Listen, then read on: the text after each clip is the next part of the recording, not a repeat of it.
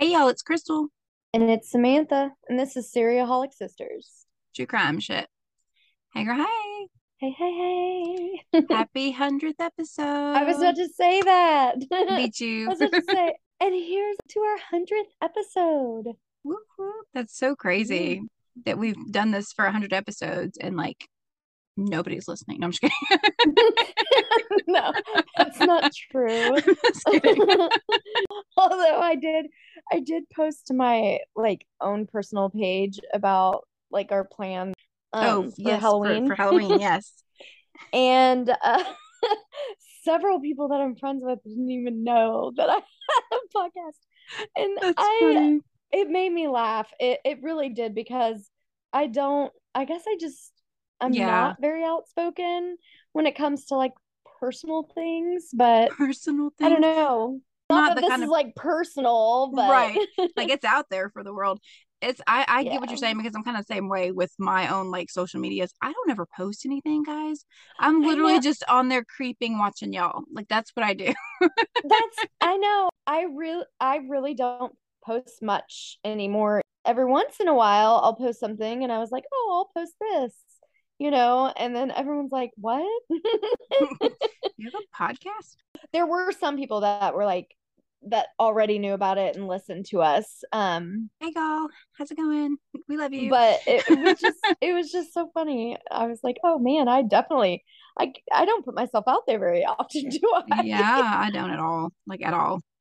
So I guess should we go over our Halloween plans? Yes. Yes. So, you know, we always try to do something a little different for Halloween, something a little special for the spooky season. We, my friend Dana actually came up with this great idea. We've got a couple of spooky stories, We we Mm. do. and we are looking for any kind of spooky, paranormal, anything that just was a little creepy that might have happened to you or someone you know or someone you know who knows somebody that happened to. I'm just kidding. but yes, your uncle, you your uncle's uncle, your uncle's cousin's uncle. if you have any kind of creepy stories that you wouldn't mind sharing with us and us sharing with everybody else, please send them our way because that's what we want our episode to be. We want to just read a bunch of like true account, spooky, creepy, yes. get us in the season vibe stuff. and we're wanting it to be pretty lengthy since it's going to be, you know, Halloween and everything. So the more stories, the better. Like, yes. Um, I've had people send some to me personally, which is nice because I want to I want to say these stories and Crystal not know. And same with Crystal, vice versa. right. So Right. if if you if you don't want to send it to our Seriaholic sisters um email or whatever and Well, I was going to say, if you want to send it specifically for one of us to read, you can send it to our email, but just in the subject line, put for Crystal's eyes only or for Samantha's eyes only or, for- something like that. Yeah, that's a good idea. Yeah. So that way the other one doesn't look at it and it won't be all, um, I was like, I probably should not give my personal email because yeah, don't do that. I, I didn't know where you were I going with that. really and I was don't like, need- wait.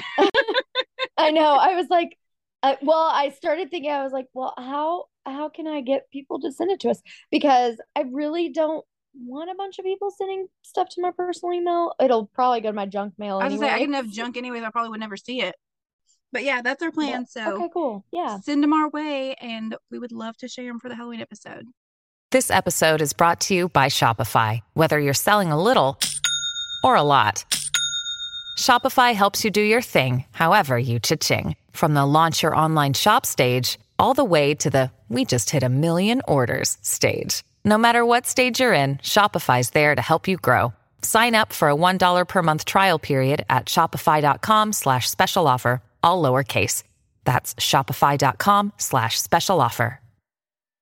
It's Crystal's turn and she's got a treat. I already know who it is because we've talked about it before. She claimed this a long time ago, which I would have never even tried to claim this one. well, I like after I claimed it and started looking into it, I was like, why did I do this?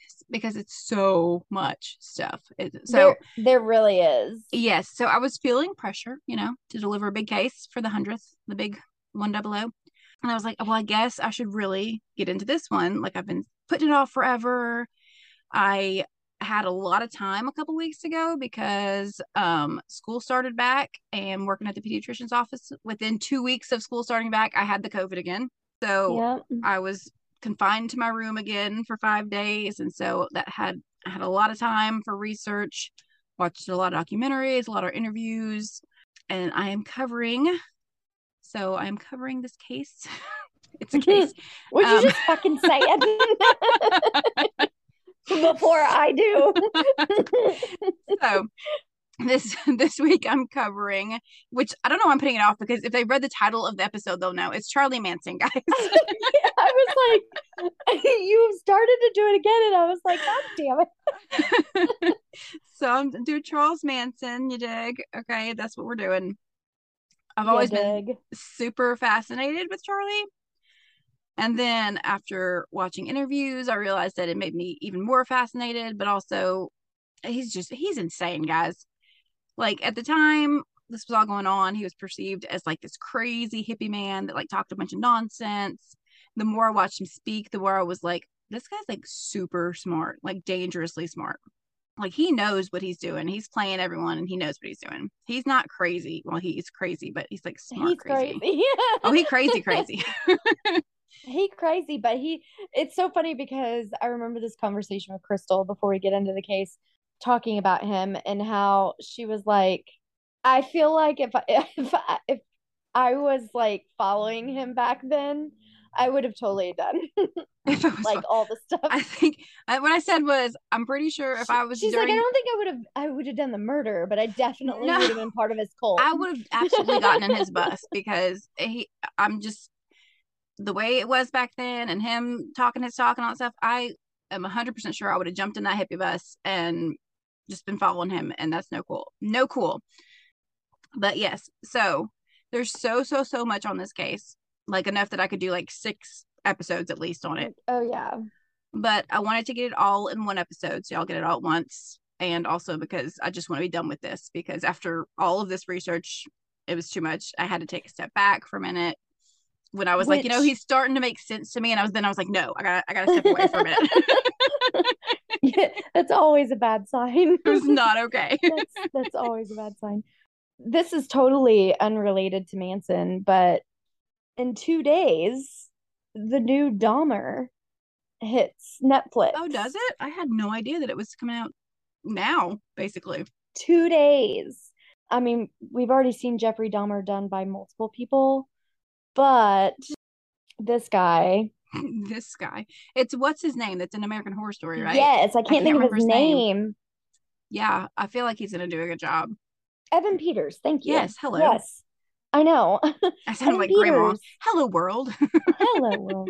Evan Peters is playing Dahmer, and it comes out in two days, and I'm excited because he like it's creepy how much he like looks like him. like I feel like he'll he'll do him very well, and I think it'll be super creepy. yeah, he always does Yeah. the creepy horror stuff very well. Anyways, so let's get into the Charles Manson case, though. Yes. yes. So I've condensed it as best as I could. There's a ton of different people involved that I'm going to throw at you, and I could honestly go so deep into each one of them. But for all of our sanity, I'm not going to do that. so settle in and get all comfy cozy. Going to be a long one. Let's get into it. So Charlie was born. Also, I'm going to go back and forth between calling him Charlie, Charles, and Manson because I feel like that's how I wrote it in my notes. So oh, okay. on all the interviews and stuff, everybody that knew him called him Charlie. So that's why I feel like that's why I wrote Charlie all the time. I watched several documentaries with him and a lot of his interviews too. Um, so I feel like I probably know him better as Charlie Yeah, in a lot of it because almost everything was Charlie. Charlie. He was born Charles Mills Maddox on November 12th, 1934, to 16 year old Kathleen Maddox, a runaway who had been making her living as a sex worker. His father was Colonel Walker Henderson Scott Sr. He was a married con man who had told Kathleen that he was a colonel in the army, but Colonel was actually just his first name. So he was not a colonel, he was just named Colonel. when Kathleen told him that she was pregnant, he said that he had to go away on official army business, and he dipped, and that was that. In other words, he had to go buy some milk and Right. cigarettes from the gas Yes. station Yeah. down the road. So Charlie never met his biological father. And soon after, Kathleen married a man named William Eugene Manson. And that's where the Manson name came from. They remained married for a few years, but William eventually filed for divorce because Kathleen really wasn't like the best wife or what you might call like a fit mother. Um, no, no, Mm-mm. she wasn't fit at all. she was not. So she and her brother Luther would stay out like partying with friends late into the night. Um, when Charlie was a wee baby, she once sold him for a pitcher of beer. I was gonna say I knew this because Yes. when you said fit mother, I wanted to say it, but I I, I was waiting because I knew you were going to. Was, yes, she sold him, but but she got him back. she did. So apparently she had been like chatting with this waitress where she had brought Charlie, and the waitress was like absolutely fawning over him. And she told Kathleen about how she was she had a baby of her own. And Kathleen said, Well, a pitcher of beer and he's yours. And the waitress was like, um, okay, clearly she's joking, but she just like threw a pitcher of beer in anyways, you know, just to see. and sure enough, Kathleen finished her beers and left baby Charlie behind. So a few days later, his uncle actually like tracked him down and brought him back home. yes. So, yes, not a super fit mom. When Charlie was about four and a half years old, his mother and Uncle Luther were arrested for possibly the worst robbery ever. Kathleen had been out partying and she met a man named Frank Martin. Frank seemed like the kind of guy who was like pretty well off. So she called her brother, she called Luther up and she was like, Hey, so I met this guy. Seems like he's got a lot of money. And so Luther was like, Cool, cool, cool. Like, get him to take you to this gas station and I'll meet you there and then we can rob it.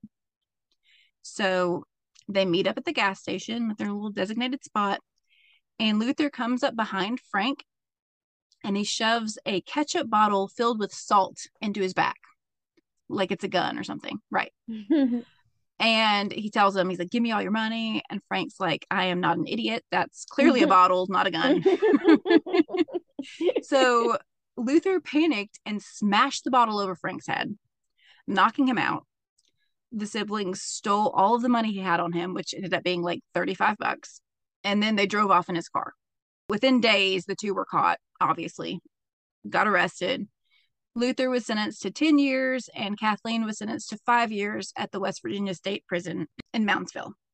It was decided that Charlie would be sent to live with Uncle Bill and Aunt Glenna and their daughter Joanne in McMechen, West Virginia, because it was close enough to the prison that Charlie could visit his mother. Charlie would later say that one of his first memories is walking into that prison to meet with his mother. And in one of the many, many documentaries I watched on Manson, it like showed this prison and it looked like a straight up like medieval fortress. Like it was terrifying. I can't imagine being like a small little five year old, like walking up to this giant, intimidating building to go visit your mother yeah. seeing his mother sitting back there with more like serious criminals like rapists and murderers through this thick glass wall and not being able to like get to her or hug her was just very overwhelming for him.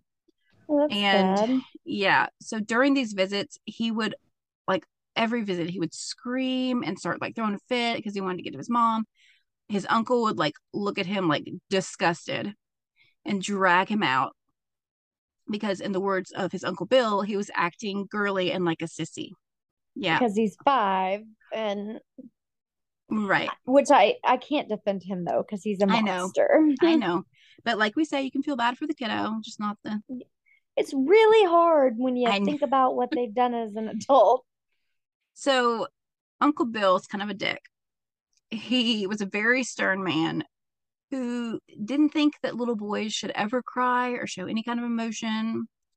So even though Charlie was having this terrible reaction to going and seeing his mother in prison every single time he went, Bill continued to take him on like for like visits on a regular basis because he's just like the worst. Yeah. And yeah, we'll get to that in a second. So after Charlie was arrested later on in life for conspiracy to commit all the murders that we're going to get into later, he actually wrote to the warden of this prison where his mother had served time because he wrote to the warden and wanted to be transferred to that prison. Right. At the time, the West Virginia authorities were not allowed to accept transfers, and also that was a completely different state. Like he he wouldn't have been able, it wouldn't have worked anyways. Right. But the warden at the time, Donald Bordenkircher, said that it would be a cold day in hell before he would agree to have Manson in that prison Why? because because he was Manson. This was after all his crimes.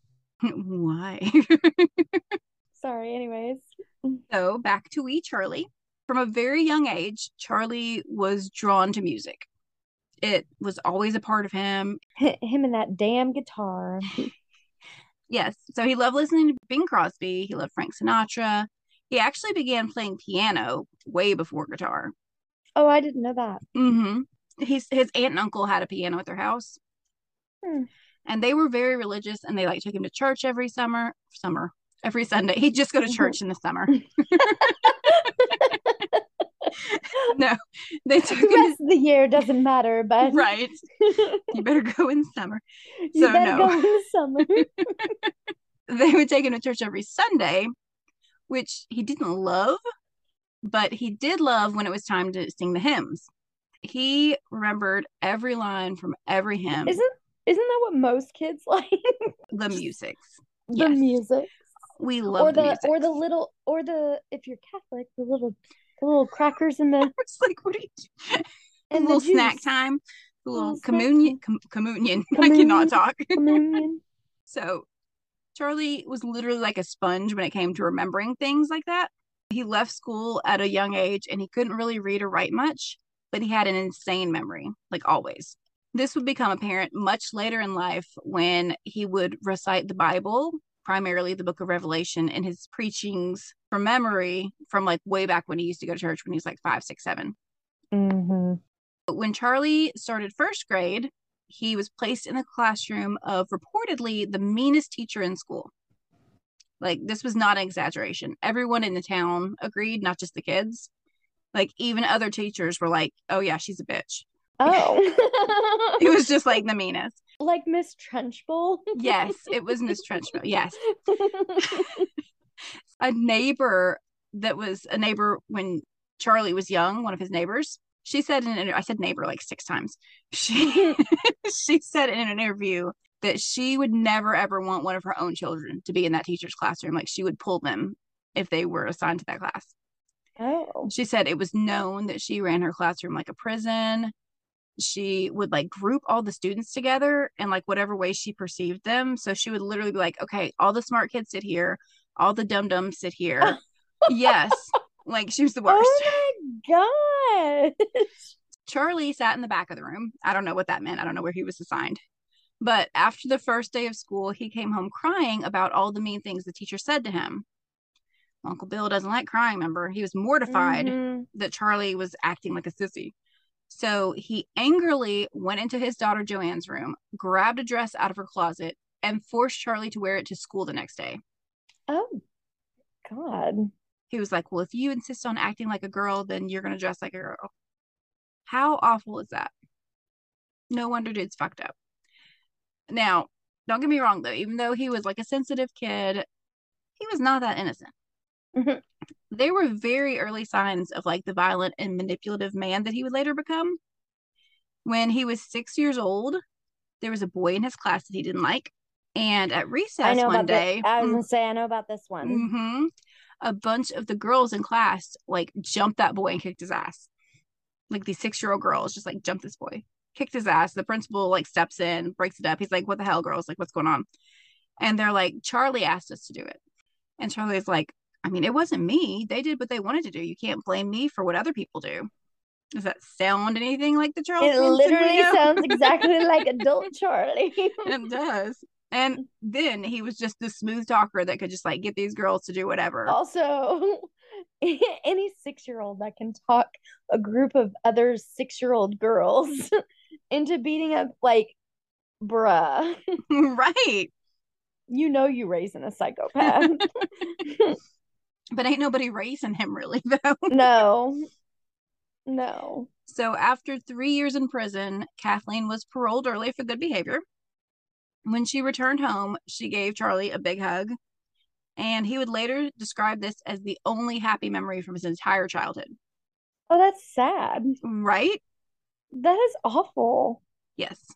That happiness. Oh my God, makes me want to go and hug my kids right now. Okay. I told you, you you feel bad for the little one, the little wee. Yeah, but I like I feel like I I need to go hug them now just to Like make sure right this they second, I'm pretty they sure don't they're. turn into serial killers. I I think we're okay, but I mean, I'm pretty sure they're sleeping right now, so that might freak them out if you. Touche. Maybe just wait till morning. I can do that. So Kathleen and Charlie moved from town to town for a while, living in different like rundown motel rooms. Um, for a minute, she seems like she's trying to get herself together and like provide a life for her and her son. She gets a job at a grocery store and enrolls Charlie in school. But Charlie just like won't go to school. Like she would literally walk him to school, drop him off, go to work, and he would wait for her to leave and then also leave. Sometimes he would just show up at the grocery store where she was working after she had already dropped him off and start like begging the customers for like food or money. Eventually, truancy officers began knocking at her door because you got to go to school, kid. You can't just not go to school. Mhm. She continued to struggle to get him to stay in school, and she eventually decided to send him to the Gibault School for Boys when he was 12. This school was like a home for wayward boys, aka a school for male delinquents that was run by Catholic priests. Yeah, that's not good. So it was a pretty strict school, and corporal punishment was like super normal at the time. Punishment for even the smallest infraction would be a beating by either a wooden paddle or the leather strap. And Charlie wanted no part of that. So, according to him, his mother would visit him sporadically, and she would like always promise that they're going to live together again soon. And eventually, he got tired of waiting and he ran away from the school back to his mother. He was devastated when she immediately returned him back to school. He was like, Mom, I'm home. We can live together. And she's like, No, let's go back to school. He said it was in that moment that he realized that everything she ever said to him was a lie and that he could trust no one ever. He escaped the Gibault school a few more times, once running away to Indianapolis, where he committed his first known crime of like robbery. He at one point was robbing a grocery store so that he could have something to eat, but he ended up finding a cigar box that contained a little over a hundred bucks. So he took that instead of just some food and he used it to rent a room on Indianapolis's Skid Row. So for a Mm. short time, he got a job delivering messages for Western Union. But it didn't take long before like he had ditched that and he's just like committing petty thefts and just like things like that to earn money. Is Western Union still a thing? Um apparently so, but like I don't think anybody uses it. But like Oh, mom. No. yeah, that's what Venmo's for. okay. That's that cash app.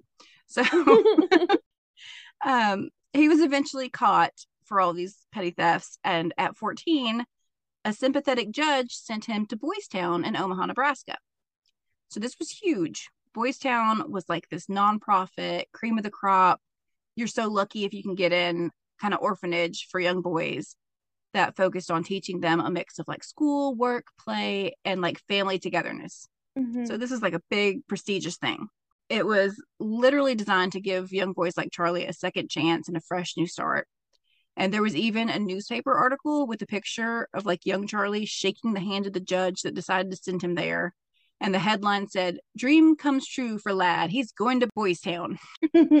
So Charlie lasted four days there. And then he stole a priest's car with another boy and they drove to Illinois. Two weeks later, after committing yet another, another, Another. another, two weeks later, after committing yet another string of robberies, Charlie was caught and sent to Indiana Boys School. Now, this school was like the exact opposite of Boys Town. It was very strict reform school. It was way into corporal punishment. And reports have come from inmates at that school. Like, we could do a whole episode on that school alone. There have been reports from inmates saying that they were beaten until they were bleeding. One boy said that he was placed in a padded room for solitary confinement for like 70 days. Oh my God. hmm Um, it was said that the boys were encouraged to rape each other by staff members. One boy, 16 year old Anthony Burse, mysteriously died after getting into a fight with another inmate when he was like leaving the dining hall. They like get into this fight. Burst was restrained and taken to a padded room. And then the next morning, he was just found unconscious lying in a hallway. He was taken to the hospital and died that morning. How does that happen? Super sketchy. Exactly. Yeah. So, not a great place to be. Mm-mm. Charlie was raped by other students and often beaten while there. It was while at this school that Charlie developed a self defense technique that he later called the insane game. So basically, he was unable to physically defend himself because he was always just like this wee, scrawny little guy. So what he what he would do to play the insane game is he would just start like screeching and waving his arms around and acting like he was insane. And then people would be like, "What the fuck's his problem?" And they'd stop messing with him. So that's where he learned that defense mechanism. He ran away from the school 18 times in three years. In February of 1951, when he was 16, he broke out again with two other boys, and they drove a stolen car across state lines, which just happened to be a federal offense. So all these other ones were just like they were Little crimes. misdemeanor. They were right. well, they were crimes, but there's like state crimes. This is like federal. They were caught at a roadblock in Utah, and Charlie was sent to the National Training School for Boys in Washington, D.C. This began a long stint in the federal reformatory system.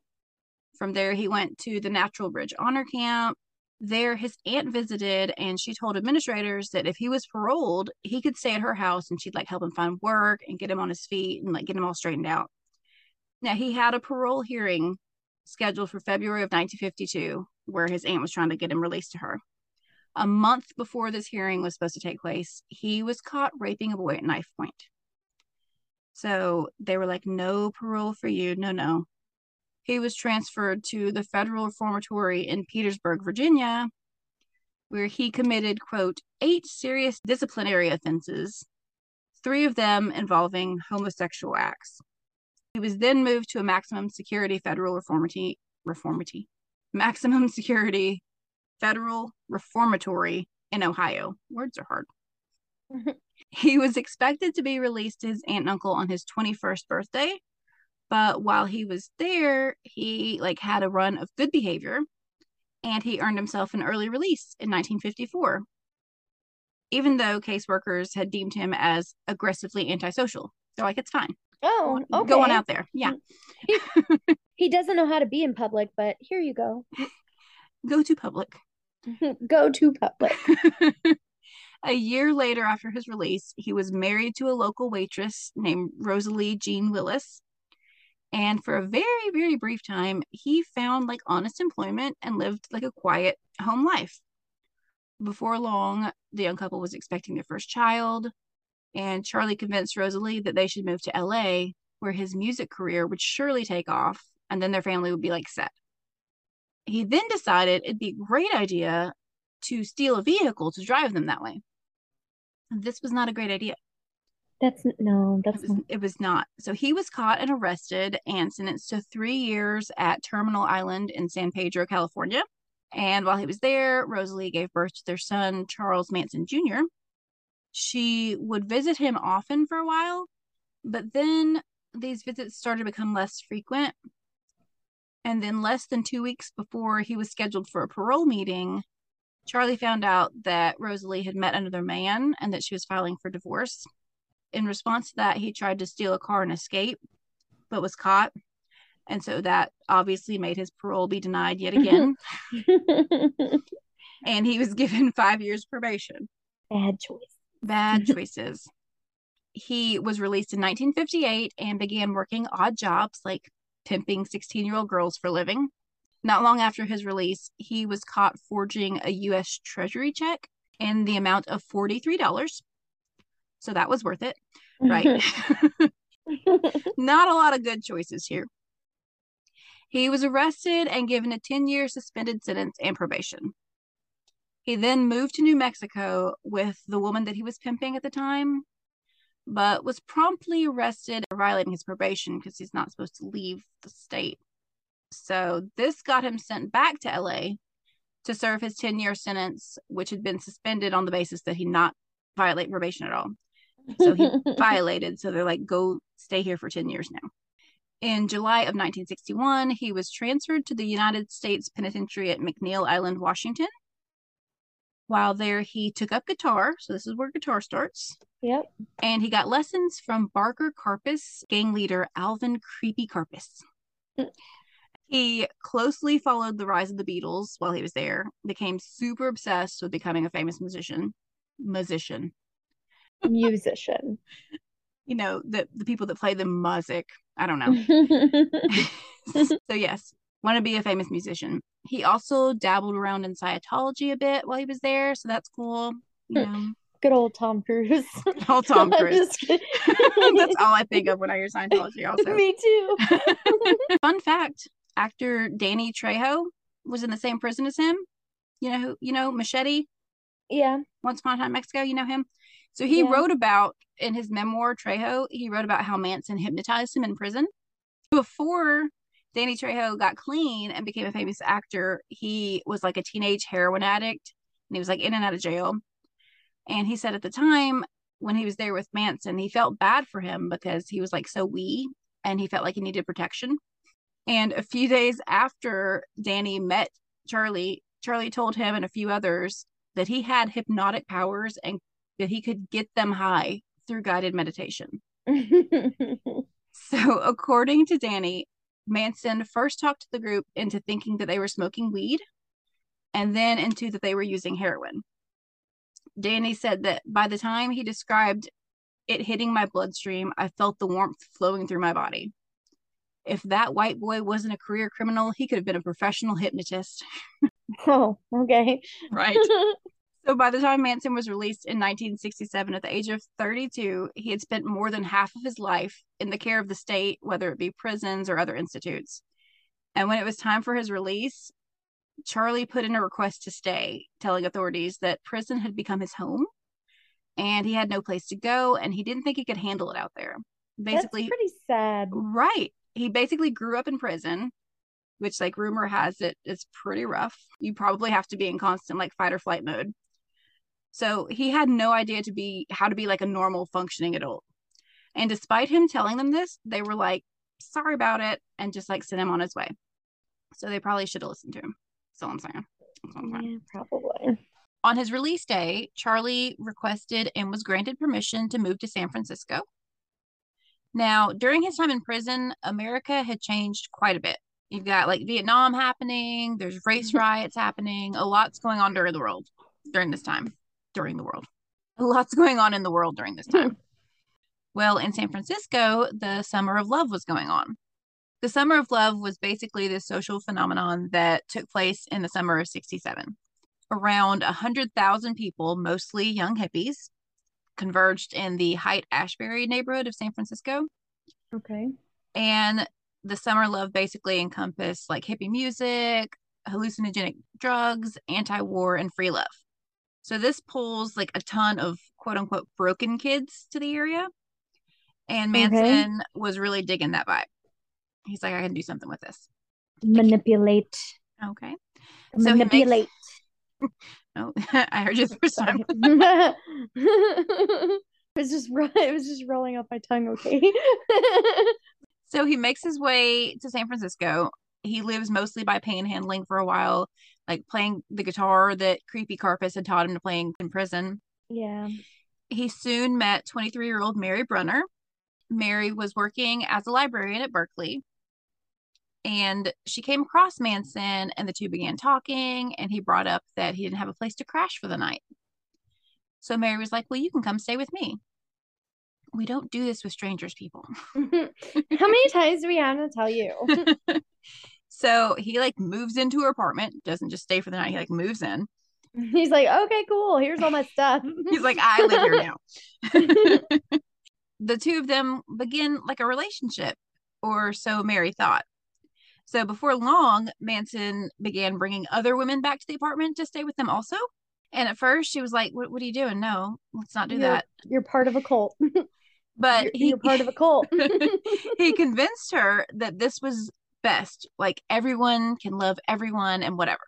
and that's a cult. So before long, Manson had brought in 18 other girls to live with them. So there's not enough room for them in her apartment anymore. So Charlie loaded the girls up in an old school bus that they had like hippified like you know, put colorful rugs and pillows and stuff. Like they, they removed the seats, made it a hippie bus, hmm and they just started traveling. They traveled as far as like Washington State and like all throughout California and the Southwest. And along the way, the Manson family grew. But he's not supposed to be traveling. He's not, but that's what he's doing. So, I mean, he served his time this time. So, I, Okay. I don't think there was any specific rules that said he couldn't leave cities at this maybe, point. maybe. So, the Manson family grew because, like we said, he was a smooth talker. Anyone who met him said that he had like a charisma about him and he had a way of making everyone he talked to feel special and like valid. He would find young people that felt lost in the world and talk to them and get them to like follow him. And by follow him, I mean leave their families and all of their belongings behind and like hop into his bus and just go wherever they ended up. Like literally follow him. Like just follow him. Many of his early followers said that he was easy to talk to and his mind was like really intriguing. They Mm. said that he seemed to genuinely care and like show them love and attention that they so desperately craved from people in their families or their other lives that they just never had found anywhere else. He would offer drugs and become sexually involved with all the girls. So they're all just like riding around, tripping, having sex. And his followers were not all strictly girls. So he had a few mans up in there Mhm. he would get men to join the group and trust him by offering them women and drugs. And eventually he would use the girls in the family that he thought were the prettiest to recruit new family members. Right, that's fucked up. He would call them the front street girls and they would get they would like lure others to join the group, which wasn't super hard because these kids were all like lost kids looking for their place in the world or whatever. Right. And so these girls were like, hey, come on, like Charlie's great. You should come stay with us. And they're like, okay. They're all digging this. Like they had found this cool dude. He'd gained all their trust. He gave them drugs, sex. They played music. It was just a place that all these people wanted to be. Most of his followers had left home and had like nothing to their names at all. They were all like like-minded. They were anti-system, peace and love, all that all that jazz. And they're just stoked to have found a group of people that all shared similar interests. Now, to that, I'm just going to quote Karen and Georgia from My Favorite Murder and say, Call your dad, you're in a cult. Like you were saying, Oh yeah. Yeah, no, they were definitely in a cult. you're in a cult. So eventually, the family had made their way to LA, which is where Charlie had always talked about going to pursue, pursue which is where Charlie had always talked about going to pursue his music career, anyways. In March of 1968, two of the girls from the family were walking around Sunset Boulevard hitchhiking. And You're not supposed to do that either. yeah, we talk like, about that a lot. We talk about that a lot. Don't hitchhike. I mean, Don't it's like, hitchhike. like the late 60s. That's what you did. Dennis Wilson from the Beach Boys ended up picking them up. Yeah. So he brings them back to his big ass house and they like all hang out, him and these two girls. And after a bit, he's like, Hey, so like I gotta go record for a while with the boys, but I'll be back in just a bit. And when he gets home, the entire ass Manson family has moved into his house. I'm sorry. that was Yeah, that's, that's how they did. So like Charlie meets him at his front door, at his front door. And Dennis is like, What the fuck is happening? Like, who the fuck are you? What's going on? Well, you know, smooth talking Charlie was ready for him. And after speaking to Charlie, Dennis was cool with everyone staying there for a little while. that is so fucking weird. So fucking weird. It was like a never ending party in his house. There was like drugs and orgies everywhere. Before Mhm. long, Dennis and Charlie were like besties, and Charlie had really sold him on his music. So much so that Dennis was using his own money to pay for like recording sessions for Charlie to play and record his own songs. So Dennis began trying to convince like the other Beach Boys that they should like take a listen to him. But the rest of the Beach Boys were like, Dennis, what the fuck are you doing, bro? Like, this guy is cuckoo bananas. It, it's he's clearly just using you for your money and your house and these drugs. And for a while, Dennis was like, no, y'all, y'all just don't get it. But eventually, a combination of all of the nonstop partying and Charlie spending like large amounts of Dennis's money became too much for him. The family members had cost him approximately a hundred thousand dollars, This included a very large medical bill for the treatment of their gonorrhea that they kept getting. Ew, Uh, gross. yeah. And $21,000 for the accidental destruction of his uninsured car that they had borrowed and totaled. Oh no. Yeah. So he eventually kicked the family out of his house and they ended up cutting ties. But before that happened, during one of the recording sessions that Dennis had paid for, this music producer named Terry Melcher was brought in to listen to Charlie. So this session was like pure fucking chaos. Charlie had like brought some of the girls into the session, and instead of Charlie just like playing guitar and singing his songs, it was Charlie playing guitar and singing his songs, along with a bunch of girls, like some of them not at all very musical. They're like all singing the song, they're like clapping Ew. and mm. like beating on shit and just like feeling themselves. But Terry Melcher was not feeling them. He's like, what the fuck is happening? So this is going to play a big part later in the Charles Manson story. After all this, after they cut ties and everything, the Beach Boys would put out the song Bluebirds Over the Mountain, which was originally written by Charles Manson, but it was altered by Terry Melcher, that producer. And they didn't credit him for it like at all. So this like obviously pissed him off. Like he's been spending all this time trying to get his music out there and make a name for himself, and they just like straight up like stole and altered his Stole song. a song. Mhm. And Charlie holds a grudge, so that'll come back. In August of 1968, Susan Atkins, a longtime Manson follower, found the family a new home. So their new home was called Spahn Ranch. An we old know all about this one. we do. It was an old movie set where all of like the old Western movies were filmed. Like it had the old Western movie landmarks. the there was like a jail, saloon, all that stuff. Yeah. saloon, a cafe. Yep, it's like an entire town set in the old West. Mm-hmm. This ranch was owned by an 80 year old half blind man named George Spahn. And Manson's like, okay, that'll do, donkey. And the entire Manson family just moved right on in. So they would like do chores and stuff around the place for for Mr. Spahn. And some of the girls would like care for him and have sex with him so that he would allow them to stay. Ew. And that's how they paid their rent. So while living at the ranch, members of the family said it was like time didn't even exist. They were just like living in the moment. They're like letting everything else go. And by letting everything else go, they were allowing Charlie to get in their heads and basically change all of their views of the world to match his crazy ass fucked up views. So he told them that he his Scientology views. right. He told them that he was the only one that knew the truth. And he told them that the world was corrupt and that they needed to forget everything that they had ever learned. He made sure that his followers were constantly doing drugs, so it was not hard to convince them of these things. right. And he would often do like different exercises with the group while they were doing these drugs. Like they would all sit around in a circle and he would like stand in the middle and talk to them while they're like all tripping balls on like acid or belladonna. He would tell them, you know, you need to forget your families, your mothers, your fathers, all of that in your past just needs to die. You need to die in order to rebuild. So you need to let your old life die to start this new one. At one point, he even reenacted Jesus's crucifixion while they were on LSD. So that's Oh, cool. okay. Yeah, cool, cool. That's literally the definition of a cult. Yeah, like that's, that's what that is. Mhm. Mhm. Yeah. So you've got all these people that are like cut off from society. They're in the middle of nowhere doing drugs every day. This is probably fine, right? Absolutely no brainwashing going on here at all. Mm, yeah.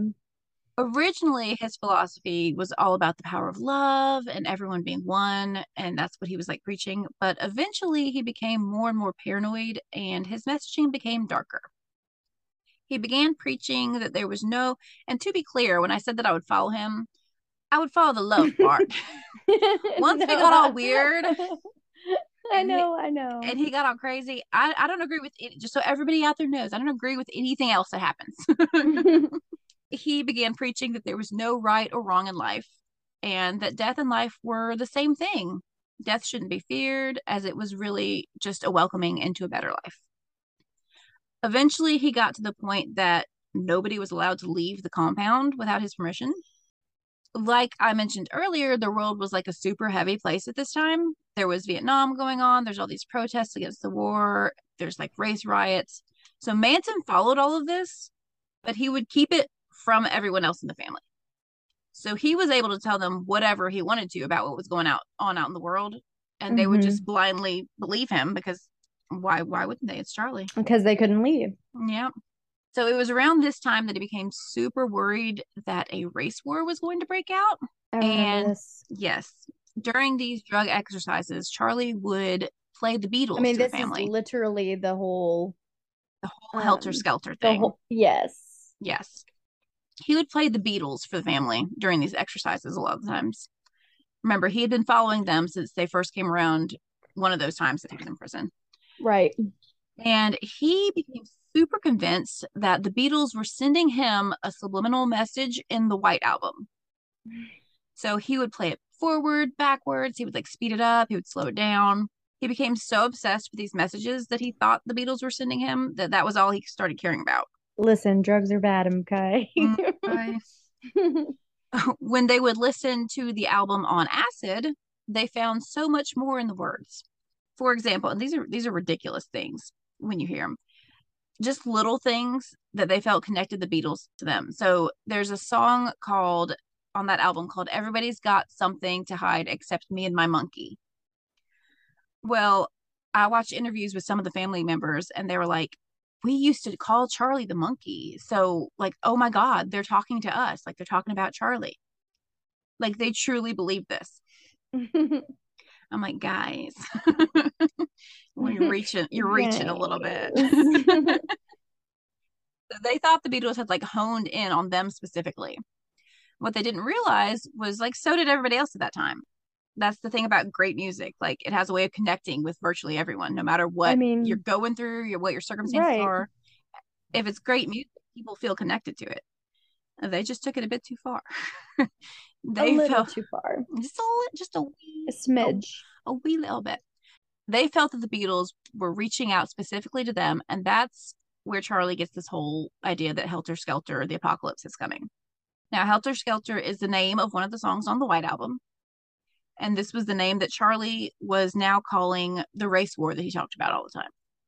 I'm going to lay out this ridiculousness that he was telling everybody, okay? His ridiculous theory. So he's telling them that when Helter Skelter comes, the cities are going to be like mass hysteria. The police aren't going to know what to do. He told them that black men would rise and kill all of the white people as karma for what all the white people had done to all the other races. Then, after they like take over, they would been, be unable to rule and run things. So then they're going to turn to the only white people left for help, which would be the Manson family, because the Manson family will have survived by hiding underground in the desert throughout the entire war. or in this case, an old Western movie set. So he's telling the family all this where they're like tripping on drugs, and he's backing this up by showing them only what he wants them to see on the news. So he'll show them like race riots that are happening in like major cities, especially this happened like after the assassination of Martin Luther King Jr. right. There was like all these riots, and so he's showing them this and not telling them anything else, and they're just like, "Well, shit, it's happening, dude! Like Charlie's telling the truth. The apocalypse is coming. It's helter skelter, man." So Charlie is just nonstop talking the Beatles and the Bible to them because remember he had that crazy, insane memory, so he's able to recite the Book of Revelations from memory to them from back when he was wee and went to church with his mm-hmm. aunt and uncle right. but he wasn't actually like reciting all of it. He was just like picking and choosing parts that he wanted to tell them that went with his crazy ideas. Like one of the things in the book of Revelations was this was a discussion about a bottomless pit. And so Charlie told the family in the desert or the bottomless pit, there would be a wonderful city hidden underground. And this is where they could live and exist and like multiply while Helter Skelter was happening. They could repopulate the earth and then rule since obviously the black men would eventually need their help. Cuckoo bananas like insane in the mm-hmm. membrane. Now in july of 1969 an event would occur that just added fuel to his crazy ass race war theory. One of the family members who happened to also be a drug dealer named tex watson went out to go do a deal with another dealer named bernard crow so Tex is buying a shit ton of drugs from this guy, and he didn't have enough money with him to cover all the drugs that he's trying to get. Right. So Tex is like, okay, it's okay, it's cool. Give me the drugs, and I'll give you all the money that I have right now, and then I'll go get the rest of the money and bring it back to you. And Bernard was like, Do you think I'm stupid? Like, obviously, you're just going to take the drugs and go. Like, what the hell? and Tex was like, No, bro, like, I'm good for it. I'll, I'll, here, I'll take the drugs and I'll leave my girlfriend here. That way, you know, I have to come back with the money. Like, obviously, I'm not just going to abandon my girlfriend, right? Well, he abandoned his girlfriend. just left her there with another drug dealer with no intention of going back for her. Just just dipped. And after a while, Bernard was like, This crazy ass man just left his girlfriend here. Like, he's not coming back. so Bernard calls the ranch and he has to speak to Charles because that's what Tex's name actually was. Texas's nickname. So his name's actually Charles Watson. Right. So he, he calls the ranch. He has to speak to Charles. He's trying to get Tex on the phone. He ends up getting Charles Manson on the phone. And he tells him that if he doesn't bring him his money, he was going to burn the ranch down and he's going to rape all of his women there. Well, Manson is not having that. So he goes to meet with Bernard and they end up fighting, and Charles ends up shooting him. He took the girlfriend with him and they like dipped, and he thinks that he has just killed this man. Well, Bernard actually survived, but Charlie didn't know that. So for the whole next little bit, he is thinking that he has killed this dude he starts getting super paranoid because he believed that Bernard was a member of the Black Panthers just because he was a black man. So obviously Black Panthers, right? Right. Um, and now he's paranoid that the Black Panthers are going to come after him and his family since he killed Bernard. So he's telling the family that they all need to learn to protect themselves. He's like handing out weapons to them.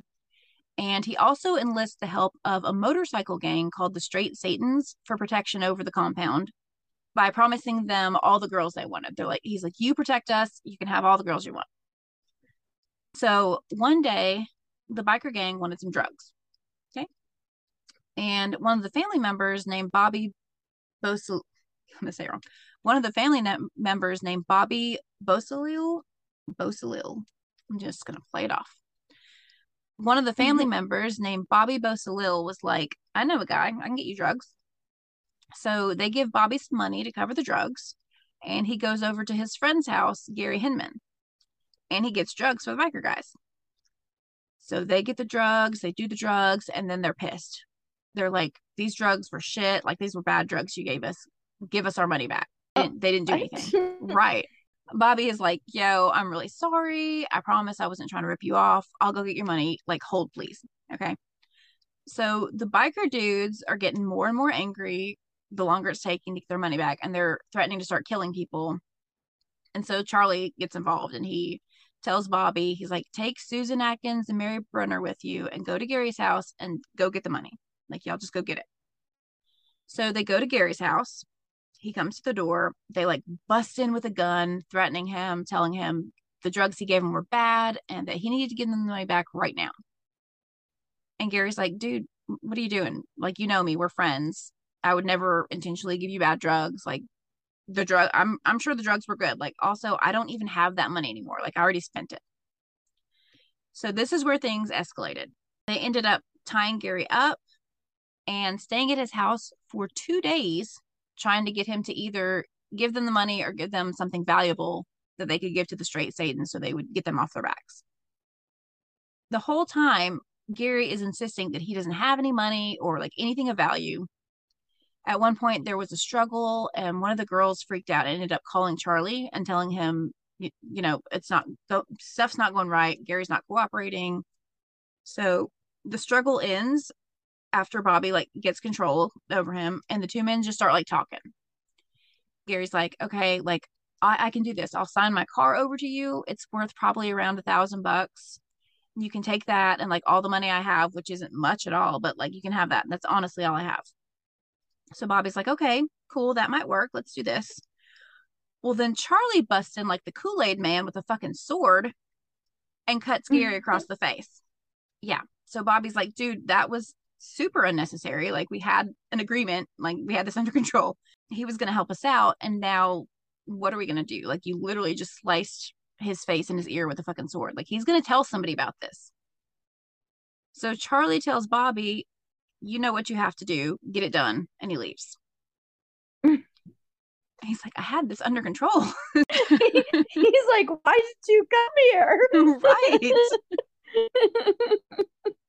So Bobby is panicked at this point. He says that he realized that if he took Gary to the hospital, Gary would like rat on him and Charlie and everyone else. Like there was no way out.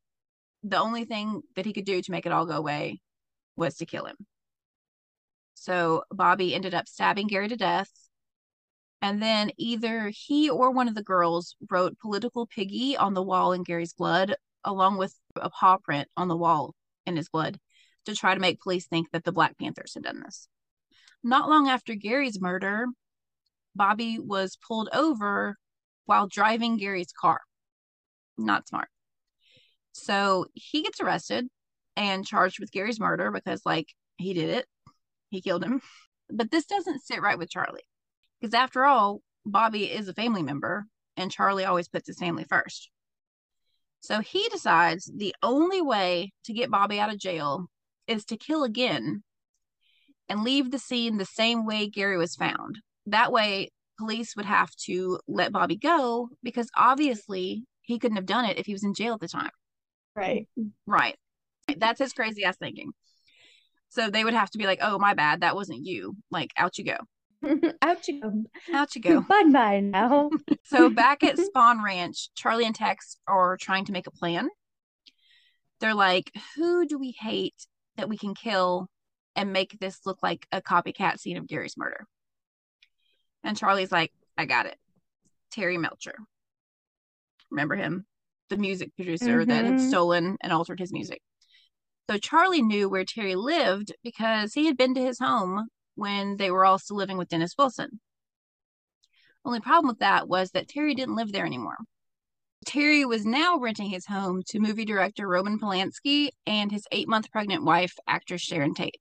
So this is the most unfortunate wrong place at the wrong time situation. Right. So this brings us to the super early hours of August 9th, 1969, like right after midnight, that early. Roman Polanski was out of town working.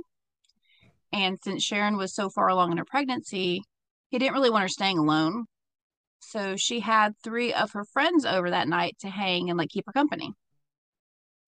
Among these friends were her ex fiance and famous movie star hairstylist Jay Sebring, Abigail Folger, who just happened to be the heiress of the Folgers coffee fortune, and Abigail's boyfriend, Wojciech Frykowski, who was one of Polanski's good friends, and he was an aspiring screenwriter.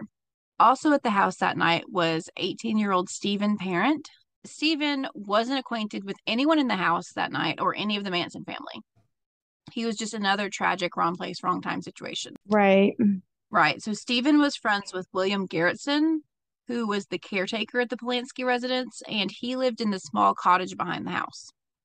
So Stephen had dropped by to visit his friend for a little bit, and then he gets into his car to head home and starts pulling out of the driveway when he notices a man motioning at him to stop.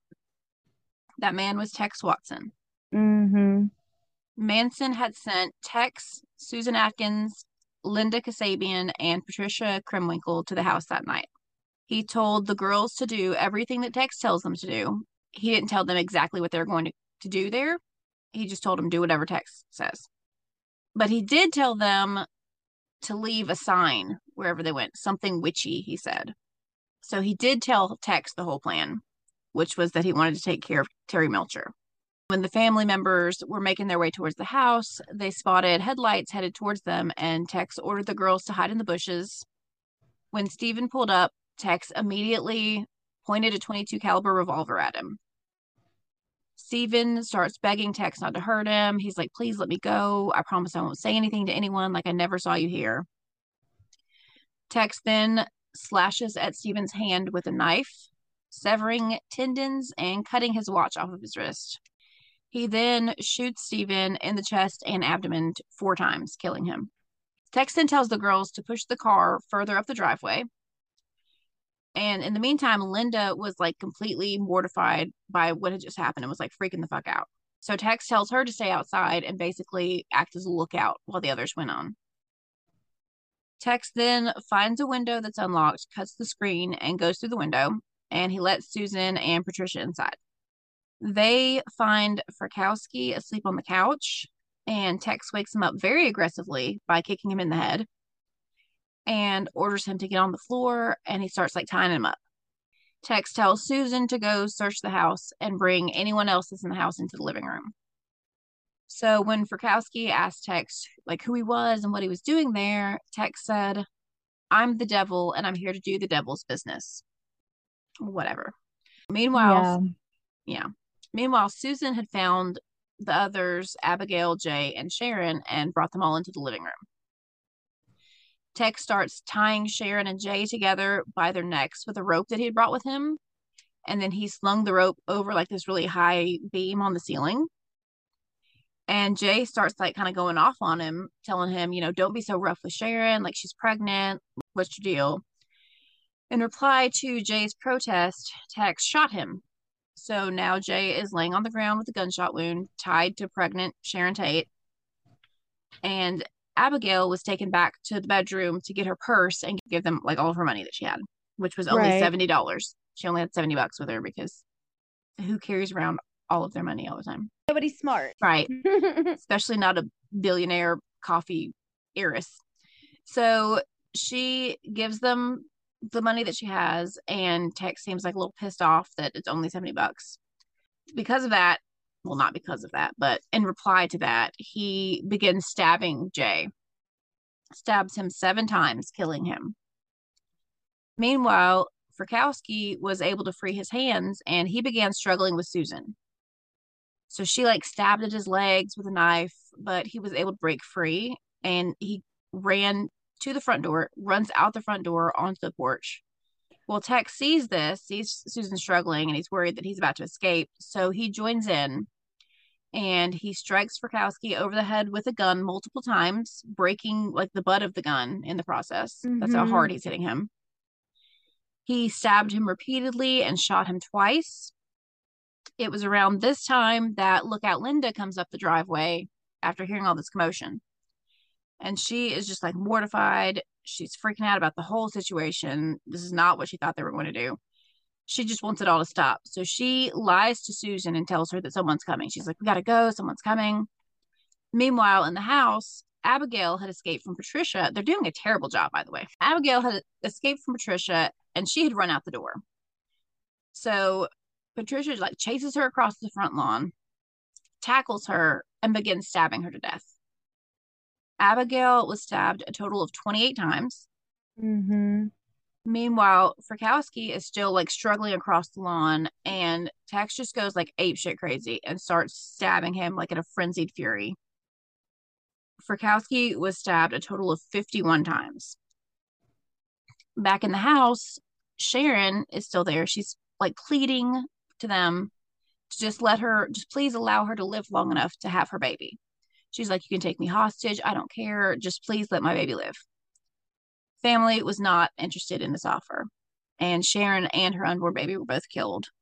She was stabbed a total of 16 times. And it's unclear whether it was Tex or Susan who'd killed her. Some reports say one of them, some say the other, some say both. Um, Yeah. they they've each said that they've done it, and they've each said the other one did it. So who knows? I was gonna say I I do recall them both basically taking ownership for it. So- Right, right. But Now, they were like saying it in a gloating way too. oh yeah, oh yeah, for sure. Especially Susan, crazy ass Susan Atkins. I know. So yeah, she like was gloating about the overkill she was literally bragging, and we'll get to in that too. all of the in all of the interviews that I Mhm. It was disgusting. Yes. Now, remember, they're supposed to be making this look similar to Gary's murder. Right. So they used a towel and they wrote pig on the front door in Sharon's blood. On the way back to the ranch, they changed into fresh clothes that they had brought with them and just like threw all of their bloody evidence covered clothes and the weapons over a cliff as they're like driving by, just like tossed it out the window over a cliff. Super smart. It's probably fine. The next morning, the bodies were discovered by the housekeeper when she came to like come clean up the house. The police were called to the scene, and when media got wind of the murders, Hollywood went crazy. They were going with the whole satanic ritual killing angle of it. And many celebrities in there were terrified that they were going to be next. There's like this crazy satanic cult that's out killing celebrities. That's what's going on. So Charlie is not happy with what had happened. His target had been Terry, and he wasn't even there. And this crime scene was like a super, just it was just a mess, sloppy mess. Yes. So in total, the victims had been stabbed 102 times, and they had multiple gunshot wounds. But he's like, that's okay. Like the police are going to make this connection between Gary's murder and the Tate murders, and they're going to have to let Bobby out, and it's cool. But like, let's make super sure that they're going to connect it all because it doesn't look like they're connecting anything yet. So let's kill again tonight and leave the same kind of signs. So then they have to get it right. Spoiler alert, the police never even think these murders are connected to Gary's murder. None of them. None of them. Like your plan sucks. It's really bad. Literally every single one of them are so bad that they think that there's like just random killings happen. Yes. Yeah. So for a hot minute, police's only suspect is William Garretson. Remember him? Mhm. He was the caretaker that Stephen was visiting. So he was there the entire time. But the family members didn't know he was there. Like they never went and checked the back cottage. no. And he could hear anything. So that was super sketchy. So the morning the victims were found and police found Garretson in his cottage, like right there on the scene, they immediately arrested him on charges of like suspicion of murder. And they actually took him around the house and showed him all the bodies, including the body Which of his is- friend Stephen. Right. Which you're not supposed to do. they're like they're taking him around they're pointing at like admit you did this you did this admit it like this is what you did look at it and he's like what the fuck is happening so he continued to tell police that he knew nothing about this he said he'd been listening to loud music all night um, he said at one point that he thought he'd heard firecrackers right after his friend Steven left but he just assumed that Steven had like thrown him out them out of his car like towards his house as like a prank as he's driving off but that had actually it's been actually like gunshots Yes. shot. he said he also heard a woman screaming out by the pool, but he thought it was like a woman screaming like she's getting thrown into the pool, which was super common around there because there were always parties going on like all the time. So he's like, oh, they're just having a party, somebody's getting thrown in the pool, whatever. So Garretson is held for a few days and he ends up passing a lie detector test. Also, while he's being held, another super similar horrific murder occurs, so police have no choice but to release him. So the night after the Tate murders, Charlie, the four family members from the previous night, along with Leslie Van Houten and Steve Clem Grogan, they all go out for a drive. Leslie later said that she knew people were going to die that night, but she didn't care. She just wanted to prove herself to Charlie. So they drove around for a while before they stopped at the house of supermarket executive Leno LaBianca and his wife Rosemary. This house was next door to a house that Charlie and the family had partied at the previous year. And by partied at, I mean they moved in without being invited and had like loud drug orgy parties all the time, Mm. as they do. So the LaBiancas grew tired of all the partying and they had actually called the cops on Charlie and the family. And that's why they were kicked out of this house. So Charlie remembers this and he's like, perfect. Here's our next victims. This is going to tie it all together. I don't like them. So Charlie went into the house first and he tied up the LaBiancas and then he left. He was like, Y'all got this. And he just straight dipped. No blood on my hands. Before dipping, he had taken Rosemary's wallet and he sent Patricia and Leslie into the house and instructed Tex to make sure both women played a part in these murders. The couple was then stabbed to death a total of 67 times. Autopsies later revealed that most of the stab wounds occurred post mortem, so tons and tons of overkill here. The girls also left a steak knife sticking out of Leno's throat, and they carved war on his exposed abdomen. Then they used the couple's blood to write death to pigs, rise, and helter skelter on the walls and on the fridge, except that they misspelled helter skelter. They, Mhm. they wrote helter skelter because they're like really smart and junk. So Charlie and the family members then go to the Straight Satan's hangout to give them the money that they were owed for the bad drugs that Charlie had. He got the money from Rosemary's wallet. So they go over there. He's like, here's your money back for those drugs. Let's be good. We're good, right? You're going to protect us again. So he's all like trying to tie it all together. So Charlie's like, this is perfect. The cops are going to tie this murder to the murders last night, and then they're going to connect these murders to Gary's murder because they're so similar. And then they'll connect Gary's murder to the murder of the Black Panther drug dealer Bernard Crowe, who Charlie still thought was dead but wasn't. He's still alive, bruh. He's still alive. And none of these connections are happening. Like you're thinking way too much into all of this. It's not happening. Stop trying to make fetch a thing. Meanwhile, back at the ranch, there was a ranch hand named Donald Shorty Shea. I said Shorty like it was his middle name. Shorty was his nickname. right. He went by Shorty. So he'd been at the ranch for years, working for George Spahn way before the Manson family ever showed up. And Shorty didn't trust the family. He told George that they were just using him for his property and they're like taking advantage of him. But George really enjoyed the company of the girls. You know what I mean? So he didn't really pay too much attention to what Shorty was saying. And on August 16th, 1969, the LA County Sheriff's Department raided the ranch, and 26 members of the family, including Charlie, were arrested on suspicion of auto theft. So the family had actually been stealing a bunch of vehicles, like a bunch of Volkswagens and other vehicles, and converting them into dune buggies with weapons, like Mad Max style. So they, you know, to prepare for Helter Skelter, right? So they weren't in jail long due to a paperwork error. The warrant for the ranch had been misdated, so they were just all released. They're like, oh, we can't oh keep God. you. Yep. So Charlie then became super suspicious that Shorty had tipped the cops off because he knew that Shorty didn't like him. And he knew that he didn't like the family staying at the ranch. Mm-hmm. So 10 days after the raid, Shorty suddenly vanished.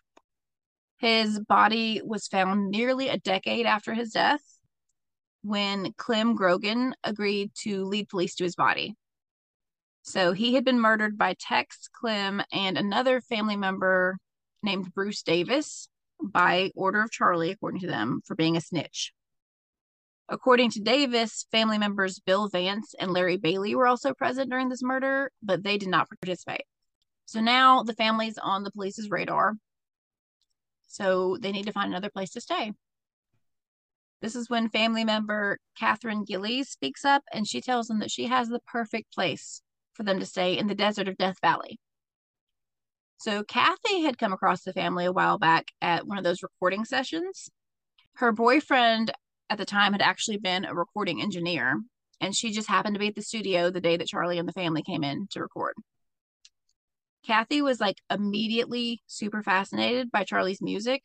And so when he's done recording, she goes up to him and she's like, tells him about how much she loves the music.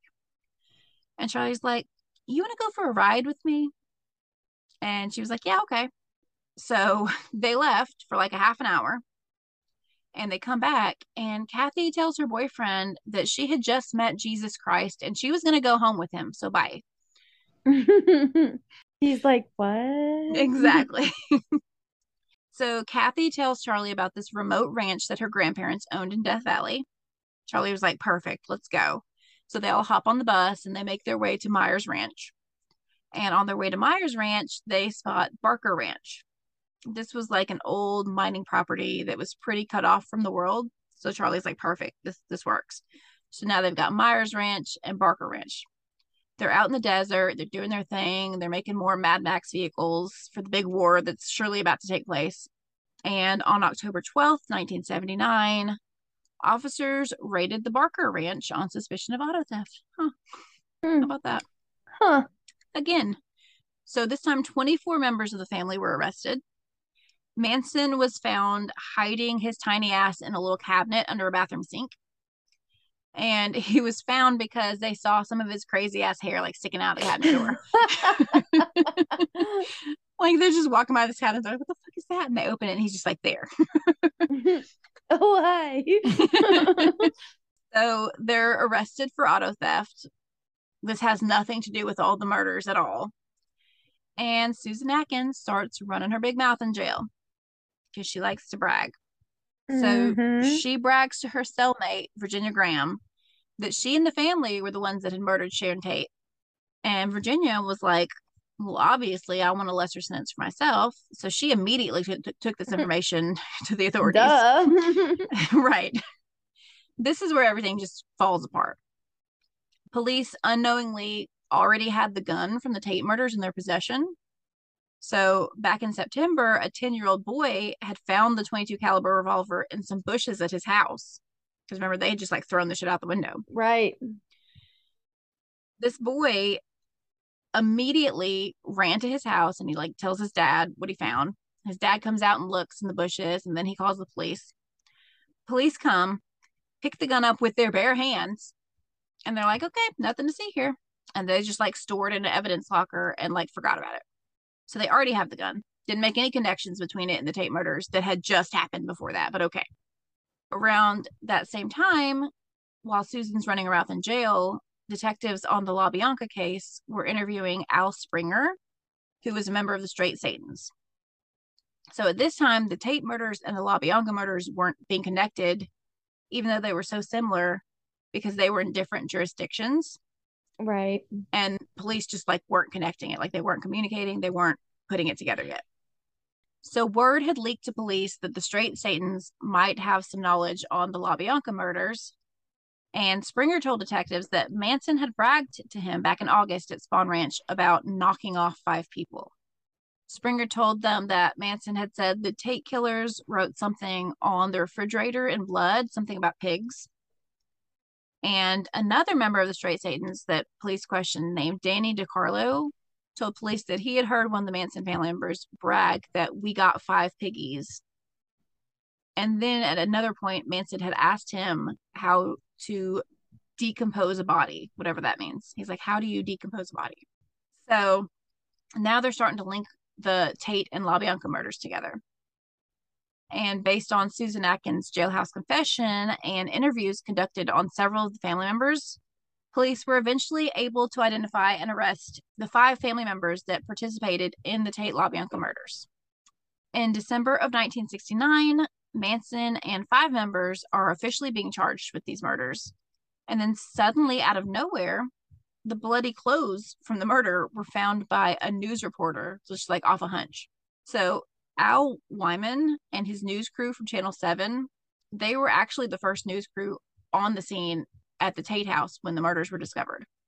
Al took like meticulous notes of everything in this journal that he kept, like always, whatever case he's working on, he's making his notes.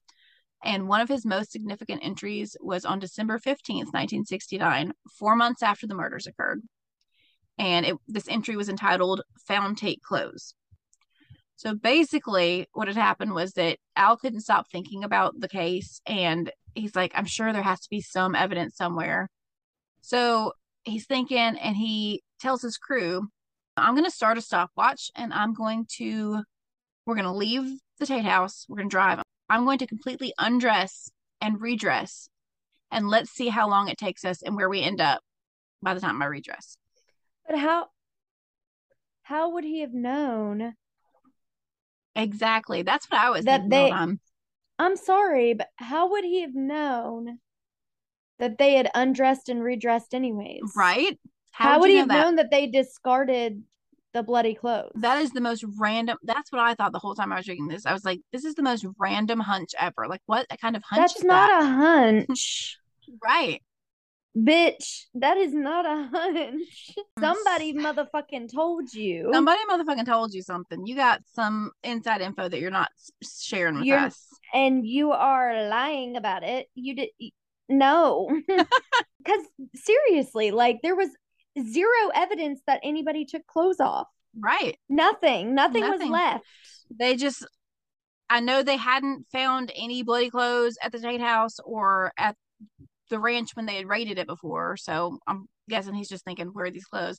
I would just assume they had burned them or something if it was me. Fucking right? Right. That's So- a really random hunch. I'm sorry. Really, somebody told you something. So, yes, 100%. So it took him six minutes and 20 seconds. And at that point, they see a wide spot in the road and they pull over, like on the side of the road. And they look down the canyon and there's some clothes on the hillside. So he's like, by simply reenacting the getaway, I found the killer's Yeah, no, you knew they were there too. Right. You And knew they were there too. So who told you? And this linked Susan? the suspects to the crime. Right? Probably fucking Susan. She probably did. that's, that's what I said. fucking Susan. Susan. She probably she she sold you the story, bitch. She, okay. She sold you the story. She probably didn't even sell it because she's just dumb. She just likes running Uh, mouth. no, yeah. you you question because you're a reporter. You went and did what you, went could, and interviewed people and did what you did and, you And- got some information. and you got in when you probably should not have been able to get in. Like you illegally got in, and so you had to say it was a hunch because you couldn't legally Right. flip it out there. You a fucking liar. I'm like, why does nobody question this hunch? I mean, it's good that he got this information because these clothes are able to link both the killers right. and the victims together. But like, you got this info somewhere. Mm-hmm. So Al called Lieutenant Robert Helder down at the LAPD. So according to him, Helder rudely said, "Yeah, what do you want?" when he picked up the phone. And to this, Al said, "Oh, I have something you want. We found the clothes." He was just like, "Oh, you know, I just did your job for you. You're welcome." So that's how that played out. So now they have the, some evidence besides, you know, Susan Atkins running her mouth. Mm-hmm. Bitch told him. On June 15th, 1970, the trial starts, and Charlie asked for permission to represent himself. They were like, Yeah, no, that's not going to happen. So Susan Atkins gave a testimony before everything started, like when the defense, they're all like trying to get their stuff together. She gives a testimony and she described all of the events that happened in great detail, showing no remorse at all and defense attorneys were like, "Yeah, that's not a good look. We can't let you talk like at all. You just sit over there and be quiet." The trial was absolutely bonkers.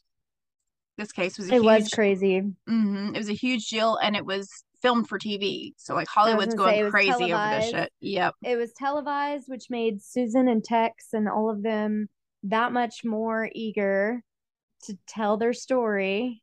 It was made Charlie act even more Charlie. So Oh yeah. day after day, he would come into court and he would just like spew wild shit. he's a smart fella. So he knew this trial was a circus. And so he's like literally just playing into it. He would like have constant, intense stare offs with the camera because that would be like super theatrical. Right. I forgot about that. he would literally just stare. Stare crazy eyed. He would also do this to the jur- jurors, making them feel like super uncomfortable. Um, the media was literally eating all this up and he knew it. So every day, Charlie, Susan, Leslie, and Patricia would meet up before the trial and discuss what they were going to do that day. So he would tell the girls what he wanted to do, and they would just blindly follow because that's what they did. One example is like one time he told them to stand up and hold hands at some point during the trial, like as a symbol. Another time he told them to get up and scream, just start screaming. Uh, another time he told them to walk into court holding hands while singing his songs. Oh, I yeah, I remember that. That was pretty creepy, actually. So, It was. It Yeah. was. meanwhile, the rest of the Manson family members had all been banned from the courtroom for disrupting court. So, they kept a vigil outside of the courthouse to show their support. Like, they would literally just sit outside the courtroom, like all the time, singing and talking to reporters about how Charlie was innocent. And at one point during the trial, Charlie carved an X into his forehead to symbolize his removal of himself from the rest of society. The next day, the three girls had done the same to themselves. And later on, Manson would eventually convert that X into the swastika that we all recognize him with. So that's cool. Cool, cool, yeah. cool. Now, the main problem the prosecution had with this trial was that they abs- they had absolutely nothing that tied Charlie himself to the murders. Basically, they didn't have any proof that he did a damn thing. They were going to have to get him with like circumstantial evidence and like a conspiracy charge. I mean, technically, he didn't kill them. Right. Exactly. so they're like, okay, we're going to have to get creative with this. This is where prosecutor Vincent Bugliosi comes in. So he brings in this man with him that everyone thinks is like his assistant, who like takes notes throughout the entire trial. This man was actually there to help Vincent write a book about the entire crazy case, which he did. And you all might know about it. Just a little book entitled Helter Skelter. Mhm. You know, just the best selling true crime book in history. So, literally. literally. Vincent was able to use the entire Helter Skelter storyline to link Manson to these murders. This reason for Manson committing these crimes made for a shocking story that the media would just eat up.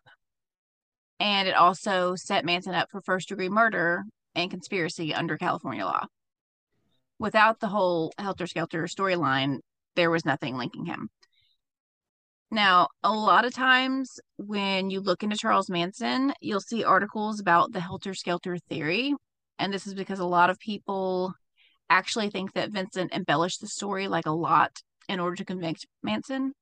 But I can't I can't agree with that because when you listen to interviews Right.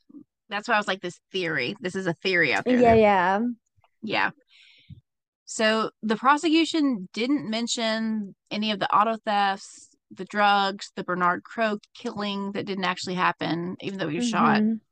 They didn't even like introduce these facts into the case because they were worried that it would make the Helter Skelter story less believable.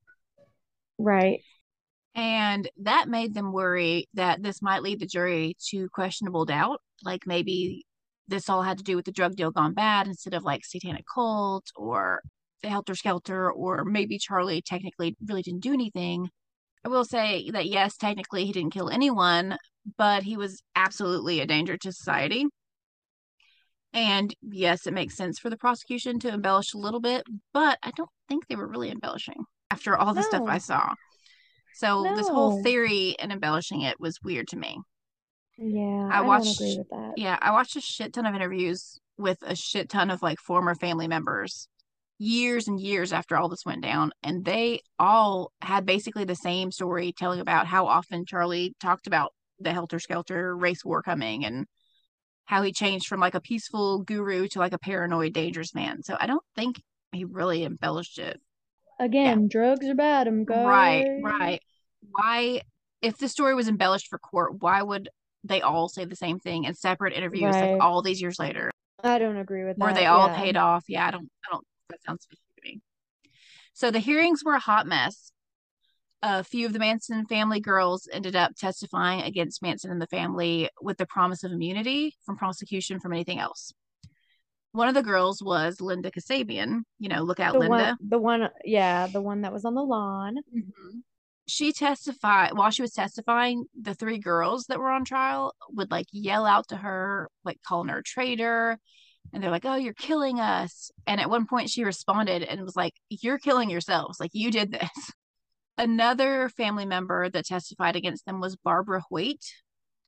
Now, Barbara was not involved in- in any of the murders at all, but she had absolutely heard Susan Atkins running her big ass mouth about the murders. And Barbara Right. was actually on the fence about testifying. She was like, I don't want to go against the family, but like, this is wrong. They obviously killed these people.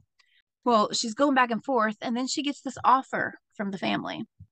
And they're like, if you don't testify, we're going to send you on like an all expense paid trip to Hawaii. Like, you just chilling in Hawaii, no worries. Like, how does that sound? And Barbara was like, well, I mean, Hawaii sounds pretty fucking rad. Yeah. So she accepted the offer.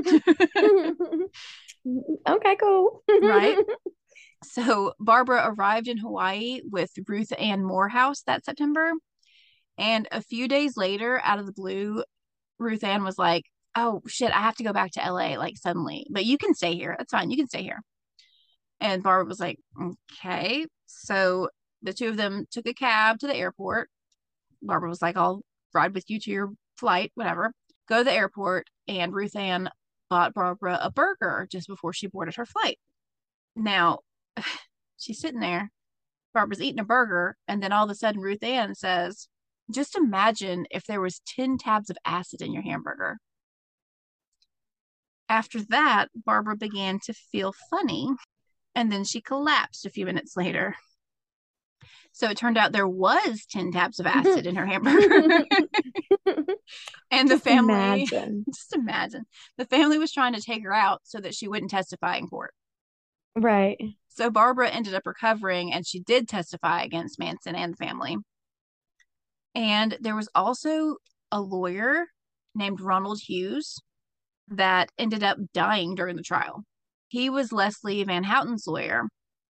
And rumor was that Charlie didn't really like him very much. Like he was kind of like a new lawyer. Like this is one of his first cases and it was a big case. So during a 10 day recess from the trial, Hughes goes on this camping trip and just disappears. Just disappears. And his body was later found in March of 1971. And he was positively ID'd by his dental records. Due Oh, to, wow. yeah, due to like I didn't know about Mm-hmm. Crazy. Due to the severe decomposition of his body, his cause of death could never be determined. Oh, that's that's sad. Yeah. And since then, you know, some people think of those just like a camping accident, like something happened and was unfortunate. That's pretty Right. random. Right. And since then, at least one family member has claimed that he was murdered by the family in an act of retaliation. But that's never been confirmed, and nobody's been charged with his death or anything. Like, that's just what it is. Wow. So on March 29th, 1971, Charlie and the girls were found guilty and charged with seven counts of first degree murder, and he was also charged with conspiracy to commit murder. They were all sentenced to death, but in 1972, the Supreme Court overturned the death penalty for all sentences that occurred before 1972. So their death sentences were changed to life in prison. At the end of the trial, Charlie said that all they really accomplished was sending him right back to where he started and where he had asked to remain when they released him in the first place, which is true.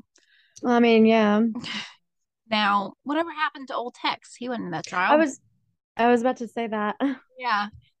I was like, are you gonna tell him? I'm gonna tell you about Tex. So he had fled Spahn Ranch in '69 before any of the family members were arrested, and he went back to his home state of Texas and was eventually arrested in McKinney, Texas, after California police contacted the local McKinney police and told them that they had Texas fingerprint on the front door at the Tate crime scene. So Watson was arrested. He fought extradition to California long enough that he wasn't tried with Manson and the others. He had his trial in August of 1971. His defense attorney produced eight psychiatrists to prove that Tex was insane at the time of the murders. Eight. On the witness stand, Tex tried to portray himself as Manson's zombie slave. The jury bought none of this, and he was convicted of first degree murder. And Mhm. today he remains incarcerated at Richard J. Donovan Correctional Facility in San Diego, California. In October of 2021, he was denied parole again for at least the next five years. So that's what's going on with Tex. Susan Atkins died in prison on September 24th, 2009, at the age of 61 after a battle with brain cancer. hmm Leslie Van Houten is 73 years old and she's still being held at the California Institute for Women in Corona and is scheduled for a parole hearing in May of 2023. As of July of 2022, so just a couple months ago, 74 year old Patricia Krenwinkel remains incarcerated at the California Institute for Women in Corona. But I did see an article from May of 2022 that says that she was approved to be suitable for parole and that Sharon Tate's sister Deborah, who has represented the Tate family at every single Manson parole hearing since the murders, is like fighting to make sure she does not get released. As for Charlie, he never, ever, ever owned up to his involvement in any of the murders. He proclaimed his innocence until his dying day on November 19th, 2017, at the age of 83. He stood firm that he never ever told any of the family members to do anything, especially not to kill anyone. He said that they had made their choices on their own and he had nothing to do with it, which is kind of true in a way. Like he never got his hands dirty. He never actually killed anyone, but he absolutely told them to do it. Like, Uh, he was like, handle it. yes, he said, hand, like, he told them to do it. So he died of cardiac arrest resulting from respiratory failure brought on by colon cancer. So, like all of the things, he died of all the things. all the things. And that is the summarized version of the crazy case of Charles Manson. There you have it. Good old Charlie. Not good old Charlie. I mean, not really. Not at all. Terrible Charlie. Terrible Charlie. Terrible Charlie.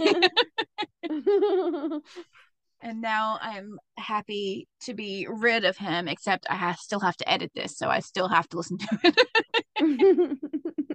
Almost rid. so yeah, that's that on that. Okay. So yeah, follow us on all the stuff.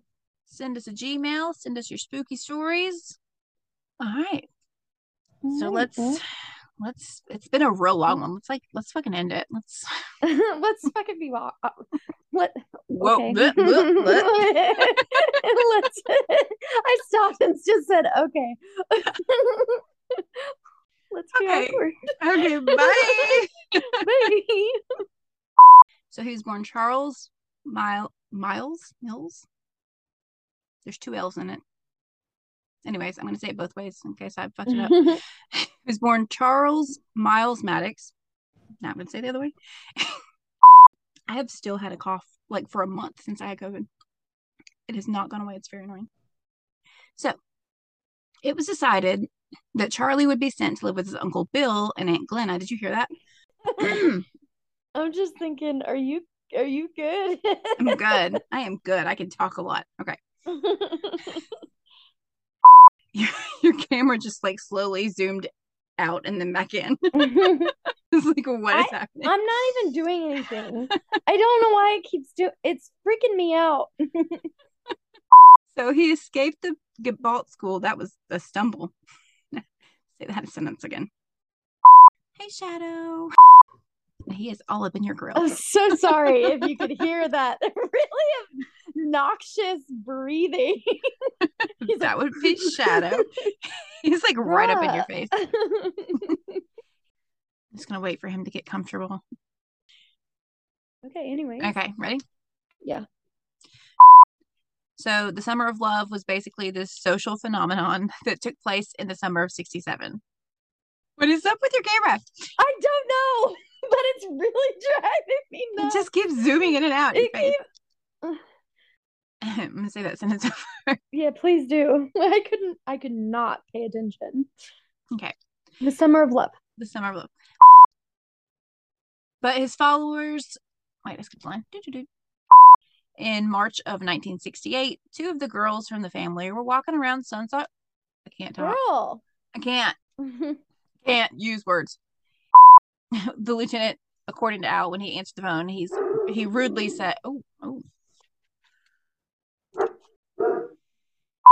He procl- pro- bleh, bleh, bleh. oh.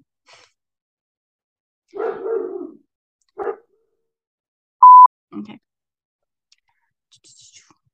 I lost my spot though. Okay.